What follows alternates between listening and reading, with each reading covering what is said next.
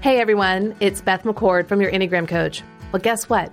In the month of December, we're taking a quick break for our team, but we're going to bring you the best of the best from previous podcast episodes. And in this one, we're talking about your best marriage. And in this episode, it's going to help you to understand the relational dynamics of two types. So, whether you're married, maybe you're single or dating, you can apply this series and this information to all of your important relationships. And in the podcast, you're going to understand the inner world of several Enneagram types, how to have compassion for yourself and those that you're in relationship with, and how to affirm and encourage one another. Because relationships are very complex, and not everyone grows in the same way, at the same speed, or in the same areas but using the Enneagram through the lens of the gospel can help us to have a fantastic relationship with others. So I hope that you'll enjoy this podcast replay. Now, of course, we're talking about marriage and, and with becoming us, but really it's any relationship that you have with another person. But here's a few things that we want you to remember. First, please don't commit assumicide. Well, what is that? Well, it's when we assume incorrectly other people's thoughts, feelings, and motives incorrectly, and we place that on them. Well, we have to realize that the way we see the world and interpret it isn't always accurate for that other person, and we can commit assumicide, which hurts, harms, and can even destroy relationships. So let's take a step back and ask clarifying questions before we commit assumicide. But we also want to realize that we can't change our spouse. And I know I've tried that many, many a times, right, Jeff?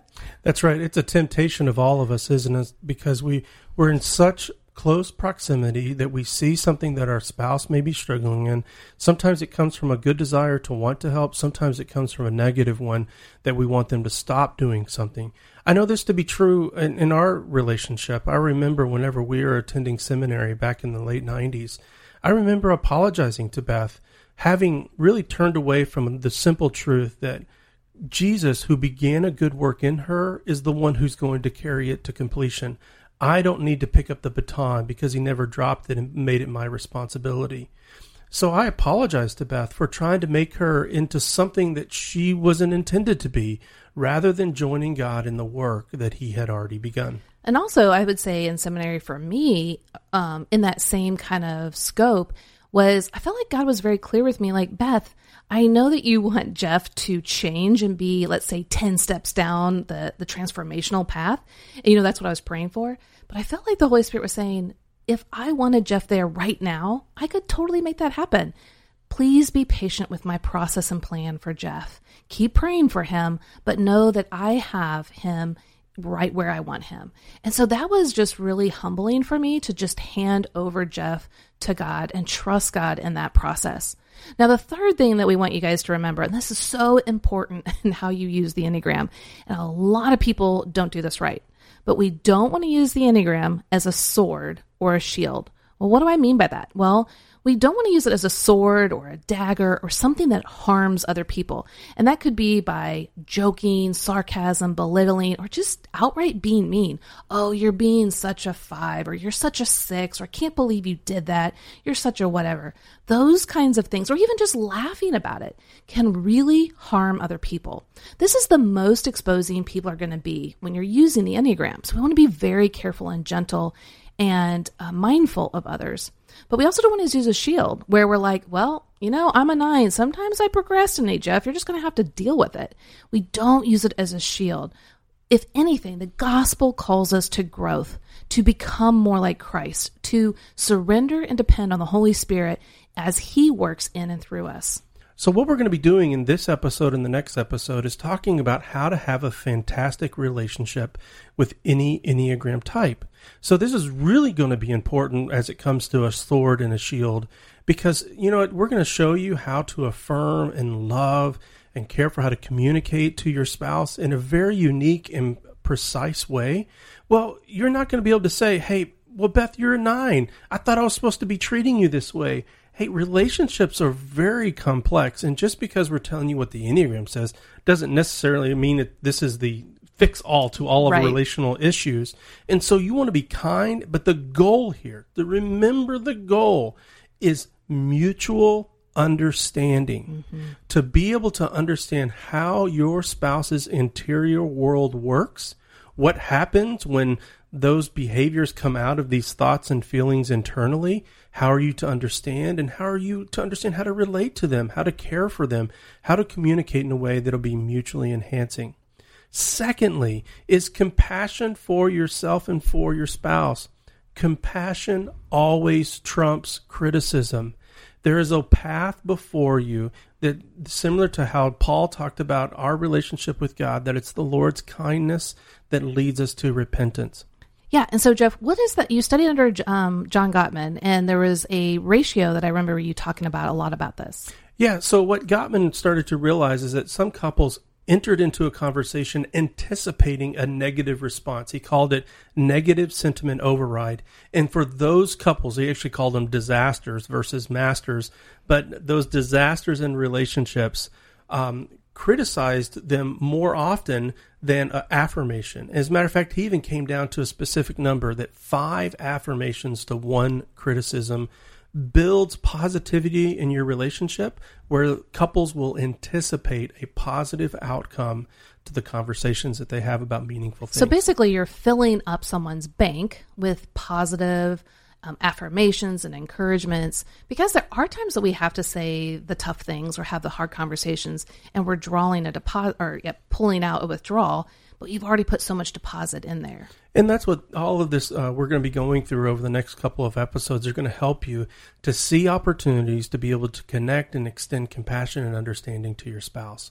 And the last one is just that encouragement and affirmation that the Enneagram is going to help you to see when your spouse is growing according to their type.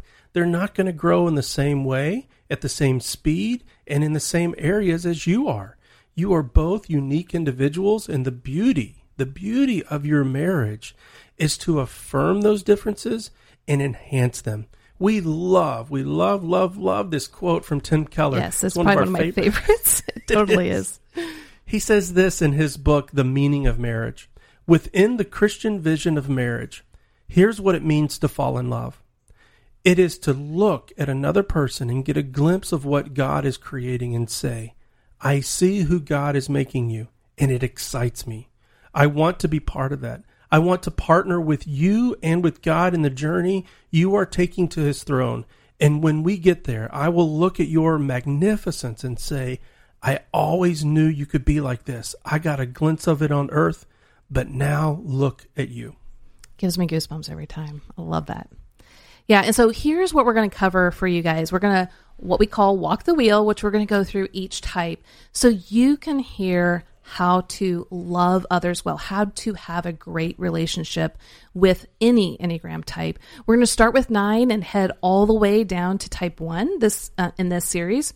And so what we're going to cover is first and foremost, which is the most important thing, is the core motivations. The core motivations are why we get activated positively or negatively inside. And those are going to be key for you to always remember. And then we're going to talk about each person's at their best and at their worst.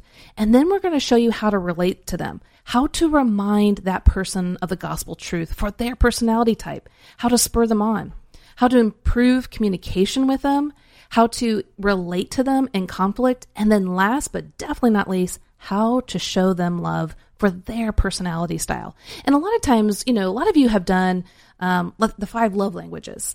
And, you know, someone might give you, like, for instance, someone might give me a gift and I'm like, oh, that's nice. Well, that's not my top love language. But if someone affirms me, man, I just feel like that is awesome. That means so much to me. It's the same with the Enneagram. Different types have different ways of relating. And so we can learn how to love well and to serve well by understanding, like Jeff said just a second ago, understanding each of the types' internal world.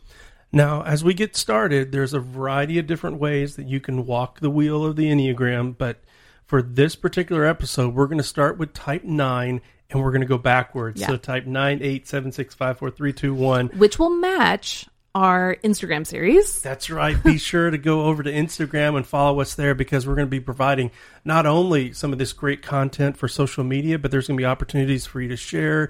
You can tag your spouse so that mm-hmm. they can see what's happening. You can or have a great conversation. friend or your parents, you name it. So be sure to go ahead and follow us on Instagram, where we're going to be providing additional com- content. And then you can also share it with your spouse. You can start conversations with one another, and maybe even find some other couples that are in the same couple type as you are as you learn about how to love one another well.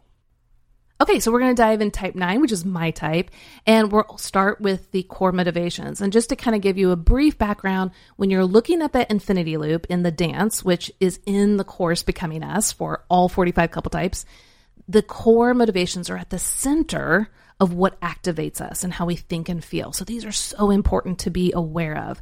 This is why we think, feel, and behave in particular ways. So the core motivations for the type 9 is one is the core fear. The fear for the type 9 is that they are going to be in some kind of conflict, any kind of tension, have separation from others, being overlooked, shut out, or in discord with others as well. Now, what they desire, their core desire, is to have inner stability and peace of mind. That's what they're always striving for.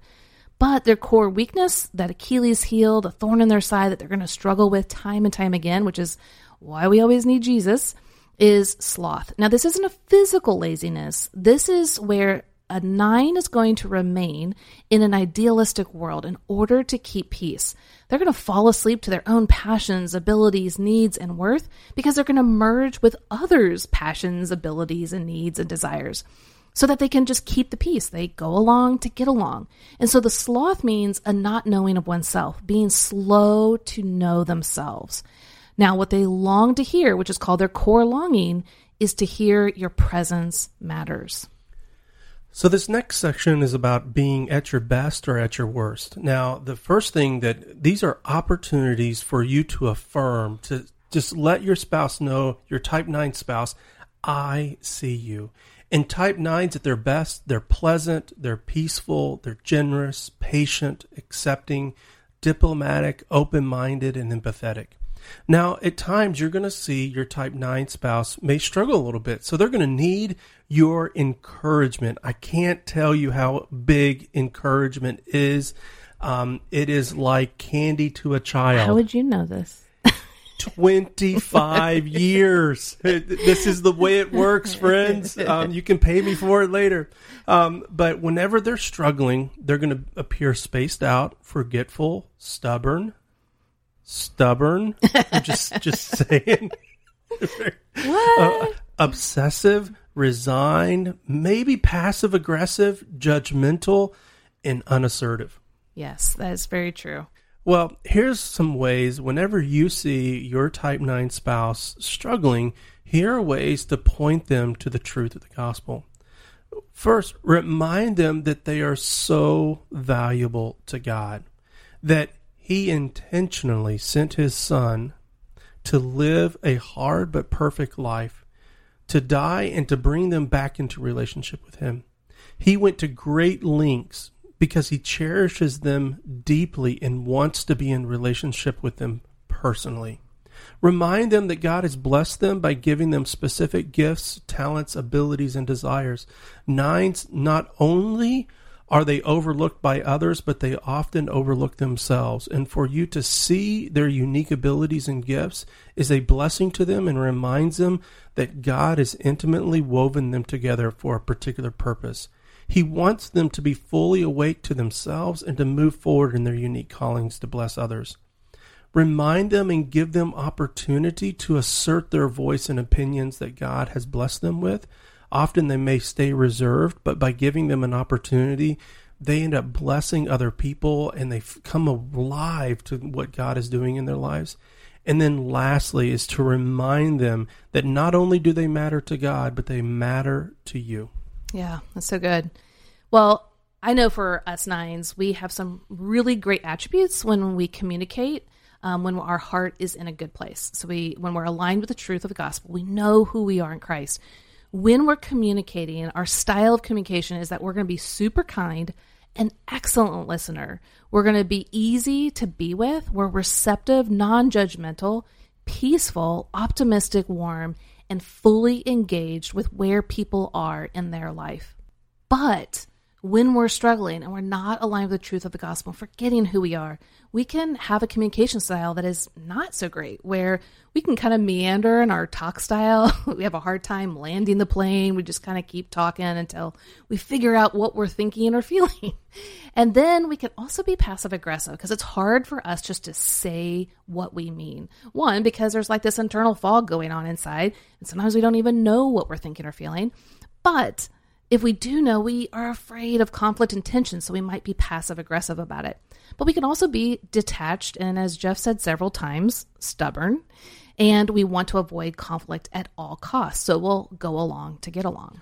You know, one of the interesting things about uh, being married to you for a while there, I can tell that you're trying to land the plane, but you can't quite get there. So you've repeated it a couple times and we've developed a little bit of a, an enhancing dance that maybe I'll come in and just kind of make the a declarative statement just to kind of land the plane. Even with uh, we were talking with our son recently as he's considering what options for school, and she goes, "You know what? Maybe it's best for you to talk.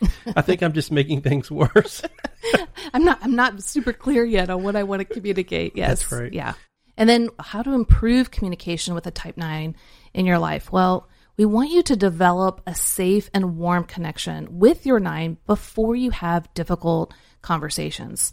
Um, the nines are going to want to merge. They're going to want to go along to get along. But if they know that that you're receptive, you're open, that you're going to listen, then they feel safe to connect in that way. So invite them to participate in the problem solving process by letting them know that you want to hear from them, that their opinion, their voice, their desires matter. And so help the nine to feel comfortable, inspired, and excited for change that can happen in the relationship. But don't put a lot of pressure on them because then they can shut down and get stubborn. So be patient and kind, recognizing there's that internal fog and help to draw them out. We'll be back after a quick break. Moms, it's here. Registration is open for Enneagram for Moms cohort. Yes, from May 6th to May 13th, you can grab your spot to be in one of the cohorts with moms of the same Enneagram type, plus with a certified Enneagram coach leading the way. Wouldn't that be the most amazing thing to be with like minded moms who really understand what it's like to be on your journey as a mom from your type? Yes, it will feel so validating, reassuring, affirming, encouraging. You don't have to mom alone anymore go to yourenneagramcoach.com forward slash cohorts to grab your spot today because there's only 25 spots available for each cohort.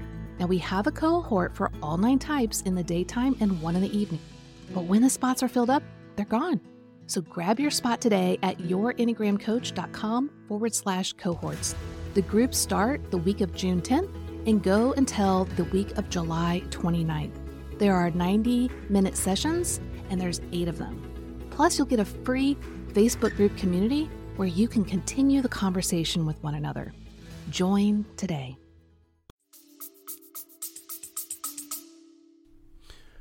Well, this next section is on how to relate to a type 9 when there is conflict. Now, the difficulty is is that nines have this spidey sense about conflict even before conflict happens. I mean i, I don't we don't encourage you to type your pets but uh, our dog is a type 9 and before beth and i even begin to argue with our words she will get up and leave the room. She just she knows that mom and dad are about to get into it. Uh, and the same is true of our kids. Well here are some ways to relate to a nine whenever conflict comes about uh, first, inquire about their frustration in a kind and receptive manner. Now, it's hard for nines to recognize their anger. Secondly, it's hard for them to actually describe it with specificity. And so be sure to inquire about it, ask good, clarifying questions, but do so in a kind, receptive way. Secondly, remain open. Don't pressure them to come through in a specific way at a specific time because they'll shut down. And what's so surprising to people is how stubborn, how fixed um, a type 9 can become whenever they're put under pressure. Next is listen to them fully. They they can tell when you're not really listening and it's incredibly pain for them painful for them especially whenever they're really flooded with all kinds of emotions inside next affirm them and cheer them on when they express themselves directly Now, I know this sounds weird and odd, but sometimes you need to affirm their willingness to confront you about stuff in your life. Why? Because they finally use their voice. And that's a big step for them. Now, it's kind of hard to say, hey, Beth, thank you for seeing that character defect in me. Good job using your voice. But seriously, you it would bless a nine if you did that. Uh, they would probably overlook the uh, character defect then.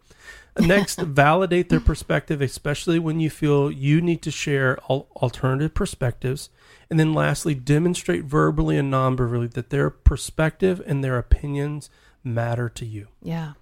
Okay, so how to show nines that you love them? Well, these are some really great and helpful um, tidbits for you guys just to put in your pocket and to pull out whenever you can.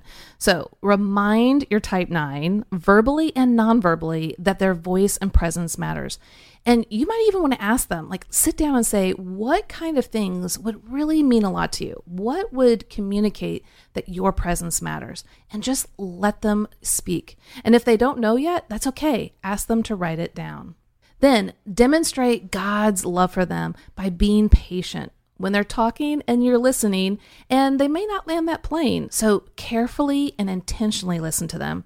And then give loads of encouragement and affirmation. Here's the thing a lot of you might be frustrated with your nine, like they're they're stubborn, they're passive, they're not growing fast enough.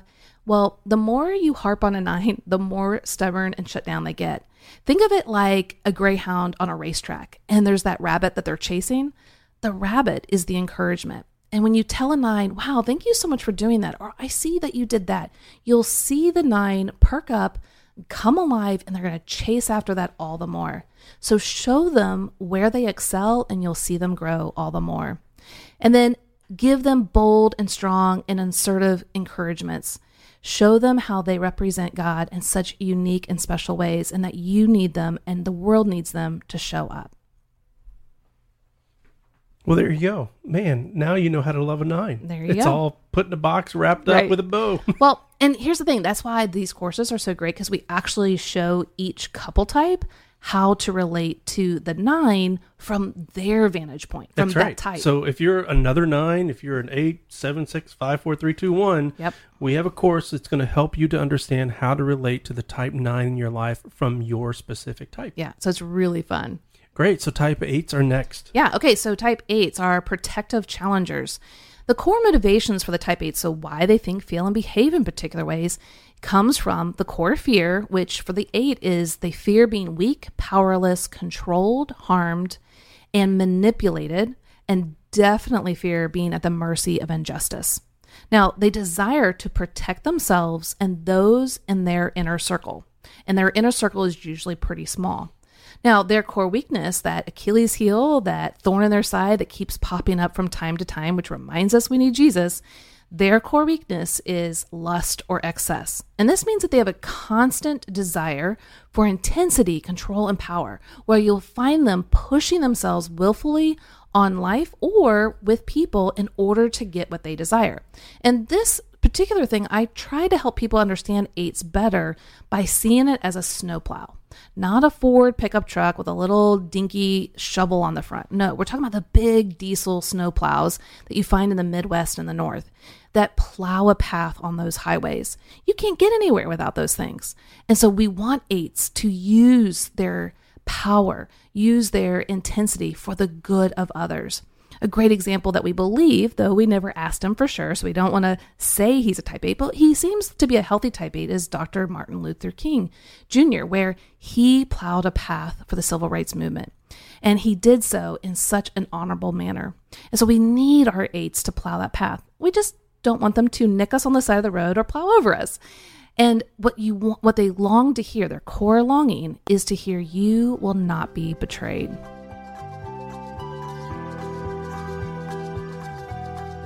So it's really interesting for to be married to a type eight. Um, because in one sense they they're they don't necessarily need a lot of encouragement, but there are there is a path that an eight goes down where that strength becomes the very gift that they offer on behalf of others Yes. versus against others. And when that starts to happen, here's what it's going to look like when type 8s are at their best. They're compassionate, they're inspiring, they're loyal, energetic, empowering, protective, and self confident. Yeah. And when you start to see these things, be sure to name it, to affirm it to them, to let them know that you see what's happening. Because whenever eights are unhealthy, whenever they're not aligned with the truth of the gospel, they can be loud, they can be vengeful, excessive, controlling, rebellious, insensitive, and domineering. And oftentimes they will live in denial as to these things happening, but to find your voice in the relationship, to stand your ground, to be able to speak and articulate what's happening because you know that there's a better part of them for your marriage. Yeah, that's so good. Well, here's some ways to point eight to a type eight to the gospel. One is to remind them that Christ was the most betrayed person ever and that he empathizes with the fear of the type eight. Well, because I mean, just think of the image when Jesus was at the Last Supper, where he was washing the feet and serving a meal to the very men who, within hours and days, were going to repeatedly deny him and betray him, and yet he moved towards them with love. Christ understands betrayal. Secondly, remind them that Christ is their true protector and strength. In this world, you will face trouble, type 8s. But Christ is your protector and your strength. Remind them that vulnerability takes a lot of strength and trust in all that God is for us in the person and work of Jesus Christ. Encourage them to try it out and to bless others with their big heartedness, knowing that God is sovereignly overseeing their lives. Remind them that God is both strong and tender. He is caring and he desires for them to rest fully in all that he is for them. Yeah, that's so good. I love that. All right, so how eights communicate is really important to understand. So when they're doing well, you're going to find that they are generous and a very loyal friend. They are very honest, assertive, and they have a confident presence. They stand up for and protect those they care deeply for, the weak and those that are left at the mercy of injustice. See, type 8s have a very tender inner core. Their heart is very tender, but a lot of times their their fear of being harmed or vulnerable uh, puts a big shield kind of up in front of it. So not everybody sees the tenderness, but boy, they are so tender, especially to the weak and the vulnerable. Now, when they're not doing as well, their communication style can be very quick, very demanding. Anger can rise to the surface. They can be blunt and insensitive. Very much, you're going to find them challenging others and very assertive. And they might refuse to see how their communication style is harming others. So, then how to improve communication with a type 8 is to keep your comments brief, purposeful, clear, and direct. See, eights are very quick in their thinking and they want to get straight to the point. Allow eights to respond whenever they feel the need and to not be intimidated by their strong stance. They want you to stand your ground and to work through the situation with them. So demonstrate that you are loyal and protective of them and that you will go the extra mile to back them up with help in how you communicate with them and for them. Well, here's some ways to relate to a type 8 whenever you're in conflict. Uh, first thing is, uh, don't surprise them. Be sure to schedule discussions when you can bring creativity so that you can tran- bring a transcending demeanor instead of an angry, negative attitude, because it's just going to be like two rams button heads. well, secondly, be brief, purposeful, and direct. We've mentioned that a few different times. Super important. You need to be direct and honest with an 8 mm-hmm. Stand up for yourself and stand up for them. This is not about being against, it's about being for. Yeah. Behave with confidence and with strength with the type 8. Look past the strong exterior to see their tender heart. Underneath that shield is a profoundly tender heart, and you've got to find a way to bring that out you'll find that behind that shield is a tender heart. Acknowledge how they protect and how they provide. That although eights might try to live independently, the reality is is that they need affirmation and encouragement, and you have the opportunity to affirm those areas where you have benefited from their strength and from their provision. Lastly, ask some clarifying questions and give them the benefit of the doubt overly blunt and assertive speech doesn't automatically mean that they are angry or attacking you. Mm. So it may mean that you're going to need to get used to some strong comments. Um, but behind those strong comments are a very tender heart. Mm-hmm. Yeah. So then, how can you show the type 8 in your life love, the way that they can feel it and sense it? Well, you want to share stimulating conversation, laughter, fun, and spontaneous um, activities and experiences with them whenever possible. But they're definitely going to want to feel your confidence and your strength, which is what Jeff was just referring to about standing up for yourself and for them. But make sure that you do not betray them by being a gossip, a slanderer, talking behind their back. You need to develop trust and to be trustworthy. Also, show them that you're trustworthy by being vulnerable and opening up to them. This helps them to feel safe and then to open up to you. And show them that you appreciate that tender, vulnerable side when they do show it. Let don't make fun of it, don't put it down, but just let them know that you really appreciate it and that you know that they are protecting you. But also point them to their protector, which is Jesus Christ, who has their back, who will not betray or forsake them keep pointing the eight back to Jesus. Well, we love eights in our life. They yes. have been a tremendous gift to us. And so we're thankful for eights. Yay, they're fantastic people. Already type sevens, you're up. And if you were here with us today, you'd be cheering in the background. they Yay! would. Like every time every we time. do this, and they're probably in their cars going, Yeah, it's me.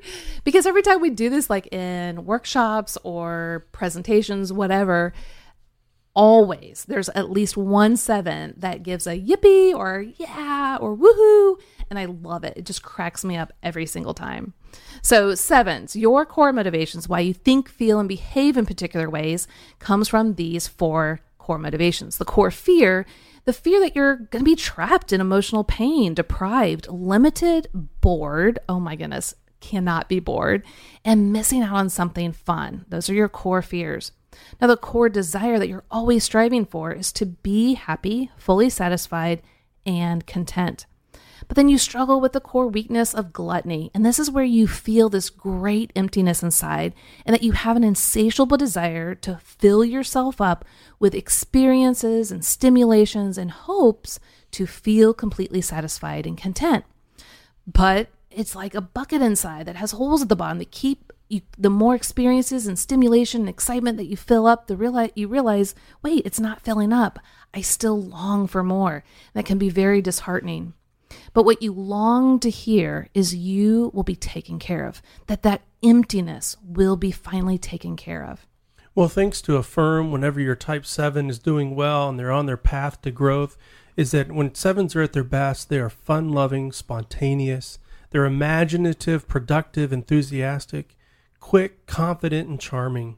But sevens have a darker side as well, and these are opportunities for you to encourage and just to simply acknowledge hey, what's happening in your life right now? I see that you're struggling, and here's what I see. They can become self focused, impulsive, escapist, rebellious, distracted, superficial, manic, and self destructive. Well, here's some specific ways in which you can remind a type 7 of the truth of the gospel. That one, that their desire, this insatiable desire for life, will never fully be realized until they're able to rest fully in all that Jesus Christ is for them. Now the good news is this is that what Jesus promises to be for the type 7 is a spring of living water, not like an old dried up cistern that can't hold water that leaks and cracks and that they have to fill themselves, but rather Christ is their very life. And remind them that God meets them in the very difficult circumstances that they seek to avoid. And He enables them to walk through suffering, to walk through difficulty with great wisdom and maturity. And for some sevens who really embrace the invitation, become a gift to others, especially whenever they're suffering. And lastly, to remind that real freedom, the freedom that the sevens long for, lies in the person and work of Jesus Christ alone. All right, so when type sevens are doing really well, that their heart is aligned with the truth of the gospel and what the gospel says about them, their communication style is going to be the same. Whether going to speak in this fun, lively, lighthearted, upbeat, optimistic, and joyful way. And they're also going to take time to listen to others without trying to take over the conversation. So they're going to have fun. They're going to be encouraging to the other person. They're going to be open and receiving and listening to others with uh, patience. But when they're struggling, their communication style is also going to struggle. And you're going to find that they're going to be more hyper, scattered. They're going to keep the attention on them by telling these long and grandiose stories. And they're going to reframe anything that seems negative and avoid anything that's pessimistic or anything that might go too deep, especially emotional pain. All right, so how to improve communication with a type 7 in your life is when you have to have a conversation that might not be positive and optimistic, make sure that you're going to do it in an atmosphere that it's not too distracting, that's not too overwhelming, that's going to take their attention away of uh, away from the topic at hand. But also try to bring what is negative into more of a neutral topic. Now, that might be hard depending on what the topic is, but if you start right out at the negative, you might see them internally or externally want to get away. And then, whenever possible, bring positivity and affirmation into your discussion. This really helps the sevens to feel more grounded, to feel more secure, and able for them to actually hear some of those um, less than positive attributes or what you might be thinking is like reality. But when you can bring that positivity, like we can change, we can work this out, that really helps a seven to hone in and listen. And then incorporate the seven's ideas in solving problems because they are going to bring a lot of creativity to the situation. And they're also going to be more active in pursuing that problem solving aspect. So here's some ways in which you can relate to a site type 7 whenever there is a difficult conversation that you need to have. Um, one, like eights, they don't like to be surprised uh, with negative conversations. So be sure to schedule something where you can br- where you bring creativity to it, and that you are mindful of whom you're going to be speaking to. Secondly, as Beth just said, to make sure that you use positive, affirming ideas about how to resolve the issue and to move forward. Next, allow the sevens to say what they need to say without fear of being punished or trapped in a long negative conversation that doesn't have any practical application about how to correct things and move forward. Lastly, reduce the seven's impulse to leave a conversation by remaining upbeat and open to solutions that fit everyone rather than delivering just negative feedback to them because they're going to feel trapped and they're either physiologically uh, or physically going to leave the conversation. So, how do we love the sevens well in our life? Well, the first is try to share as many exciting, stimulating conversations, laughter, do something fun, spontaneous with them. Even in COVID 19, I had a type 5 husband who was married to a type 7 wife. And what they did was they did a scavenger hunt with their neighbors, but each of them had to be in their own van, so social distancing. But then they would go around their town finding certain things. And so they still had fun. They engaged with their type 7 in a unique and fun way. But then listen to your 7. They might go on and on with these fun stories and grand visions and creativity. And a lot of us might want to like shut that down, like, oh, we can't do that, or that's too big, that's too grandiose. But a lot of times they're just wanting to process out loud. So listen to them and recognize that they do have a lot of creativity. But they also dislike the mundane, boring tasks of life. So make them fun. If you've got chores to do, instead of it being this boring chore, make it fun. Make it a competition so that they can engage more fully with who they are. But make sure you give your seven as much space and independence that you can. They do not want to feel like they're being trapped. And then, last but not least, point them back to Jesus, who is the spring of living water, that Jesus is the only one that can fill them up completely and give them the satisfaction that they long for. Alrighty, Sevens. Well, we love you. We're thankful for you bring such joy and depth to our lives. And uh, we are so thankful. And I'm sure your spouses are thankful for you as well. And we hope that's been helpful for you, spouses who are married to a seven, about how you can in- make your relationship a fantastic relationship. Absolutely. All right. So type sixes are our loyal guardians, and I am married to a type six. The best six ever. Sixes run the world, as a matter of oh, you fact. do, yes. We okay. do. Well, in fact, you kind of do rule my world because my husband's a six, my mom's a six, my son is a six, and my best friend's a six. See, we're, we surround people. They don't even know it. All right. So sixes, your core motivations. What is behind the scenes of why you think, feel, and behave in particular ways is the core fear that you are fearful of not being supported, having guidance, and having security. You also fear being blamed, targeted, and abandoned. You desire, so your core desire is to have security, guidance, and support, which can lead to the core weakness of anxiety or angst. This is where sixes are going to scan the horizon of life and try to predict and prevent negative outcomes, especially worst case scenarios. And this is going to keep them in a constant state of apprehension and worry. And the reason is sixes have an inner committee. See, we all have, you know, our thoughts in our head, but the sixes have an inner committee. They're chiming in from all different directions. Would you think about this way or what about that way? Well, you could go over here, but what about over there? Well, this could happen and that could happen. Have you thought of everything? And so that inner committee brings this dialogue, which brings self doubt. And the sixes look outside themselves for that guidance and support and security. But their core longing, what they long to hear, is you are safe and secure. So type sixes at their best and at their worst. Now, here's the difficulty about a type six. I, I've known this to be true about some sixes out there. Some. Some sixes. Others, Others. friends of mine, friends of Mhm. mine from Uh-huh. around town, right? Okay. Um, but some sixes have trouble with affirmation. We have in trouble. Oh, did I say we? Yeah, I'm you sorry. said we. Stink. I haven't. I have trouble with encouragement. Sometimes I interpret it as you're trying to flatter me. You're not being honest.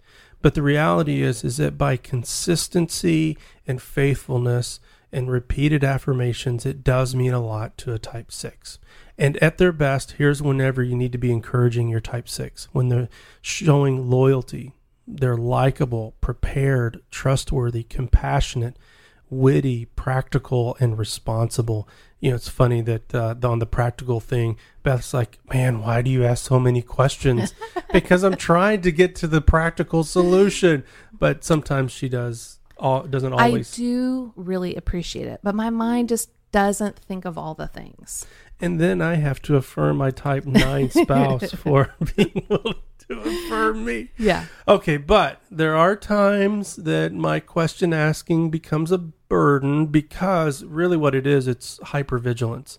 Um, sixes can become dependent, unpredictable, judgmental. We can become paranoid and defensive. And these last two are very difficult, but one self defeating where we create our own worst nightmares. And then lastly, self doubting, which just totally immobilizes us. Mm, yeah. Hey, well, here's some ways that you can point a type 6 to the gospel.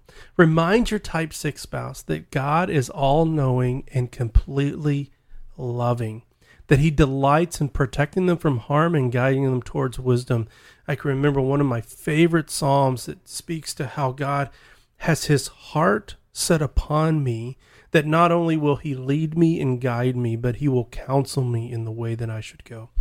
Remind the type 6 that Christ will never abandon them, but rather is ever present and is faithful and true in whatever the circumstances may be. To remind the type 6 that the Holy Spirit offers peace and assurance through relationship with Him. I'm always astounded by one of the most repeated commands in Scripture do not fear, mm. for I am with you. It's always His presence um, that is the promise.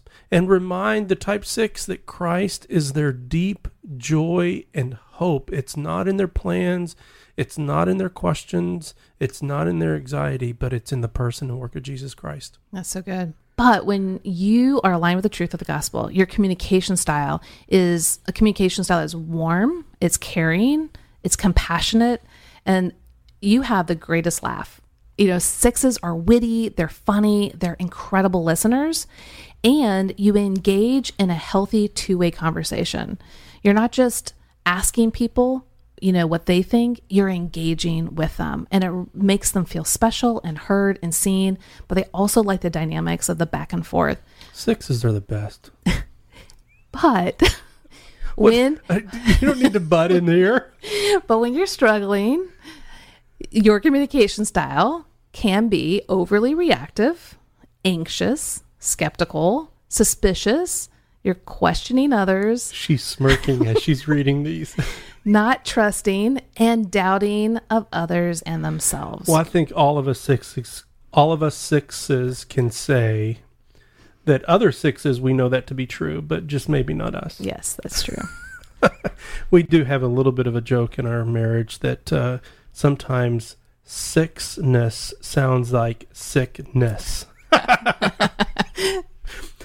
Okay, so ways to improve communication with type 6, and these are some things that I have learned, you know, in the 25 years that we've been married is being clear, direct, and specific as best as I can as a type 9 is really helpful.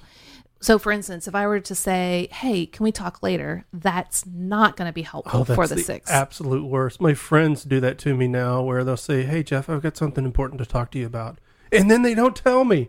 It totally gets me activated inside, like I've done something wrong. Right. So then you are going to speculate and catastrophize in your mind what might be happening. And it could be as simple as, yeah, I want to go out for, you know, a dinner or, you know, a drink or something. And it's like, what? I was thinking of all the worst things that could have been possible. Yes, so, absolutely. um, but also to explain when you need some time alone to process thoughts and feelings. I know when we're not at our best, I, as a type 9 especially, can get overwhelmed and want to leave and process my feelings alone. But that can feel like abandonment to you. So I need to say, hey, I'm with you. I'm in this, but I need to go process before I come back and when we talk it through. That really can help a six.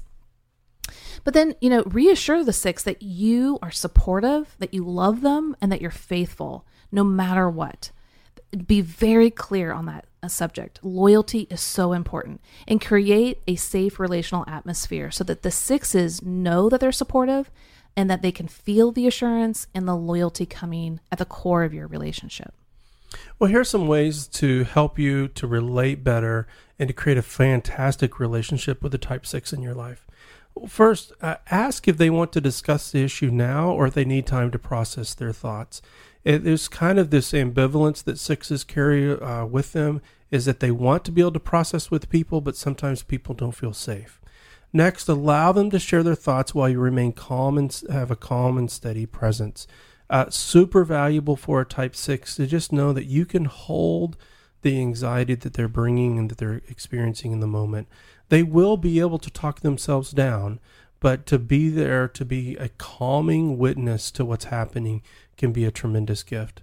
Lastly, listen to them first, reassure them, and give them your honest and non reactive perspective.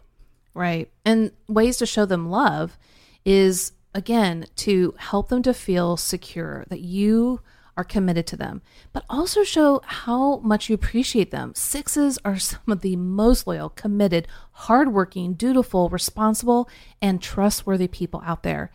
Clearly demonstrate that to them. Now, they do not want flattery. So you need to say it with honesty and groundedness, but to keep reflecting back to them what is a high value to them. Demonstrate that you are a safe place, that you're not going to judge them for their anxiety. Remember, they have that inner committee that is chiming in from all different perspectives. Be that person that can listen and be a good sounding board for them. Show empathy and support, and know that they're going to have some times of being anxious and vigilant, and just reflect back to them what they're experiencing and listen patiently to their perspective instead of forcing them to be optimistic. And then, of course, as always, point them back to who is the most faithful and committed, which is Jesus Christ, who will protect them and always be their refuge and hope. Well, there we go. We've talked through type 9, 8, 7, and 6. We love all those types and we're so thankful for their presence in our lives. We hope that this has promoted understanding. Maybe you are a 9, 8, 7, or a 6, and this gave you understanding of yourself. And even more so, maybe of the type 9876 that's in your life. We hope that this has given you understanding to what's actually motivating them and how that's shaping how they're thinking, feeling, and behaving. We hope we've uh, encouraged compassion for not only yourself but also for your spouse and the difficulties uh, that they bear. And then, lastly, some ways in which you can specifically encourage and affirm your spouse to come alongside what God is already doing in their life.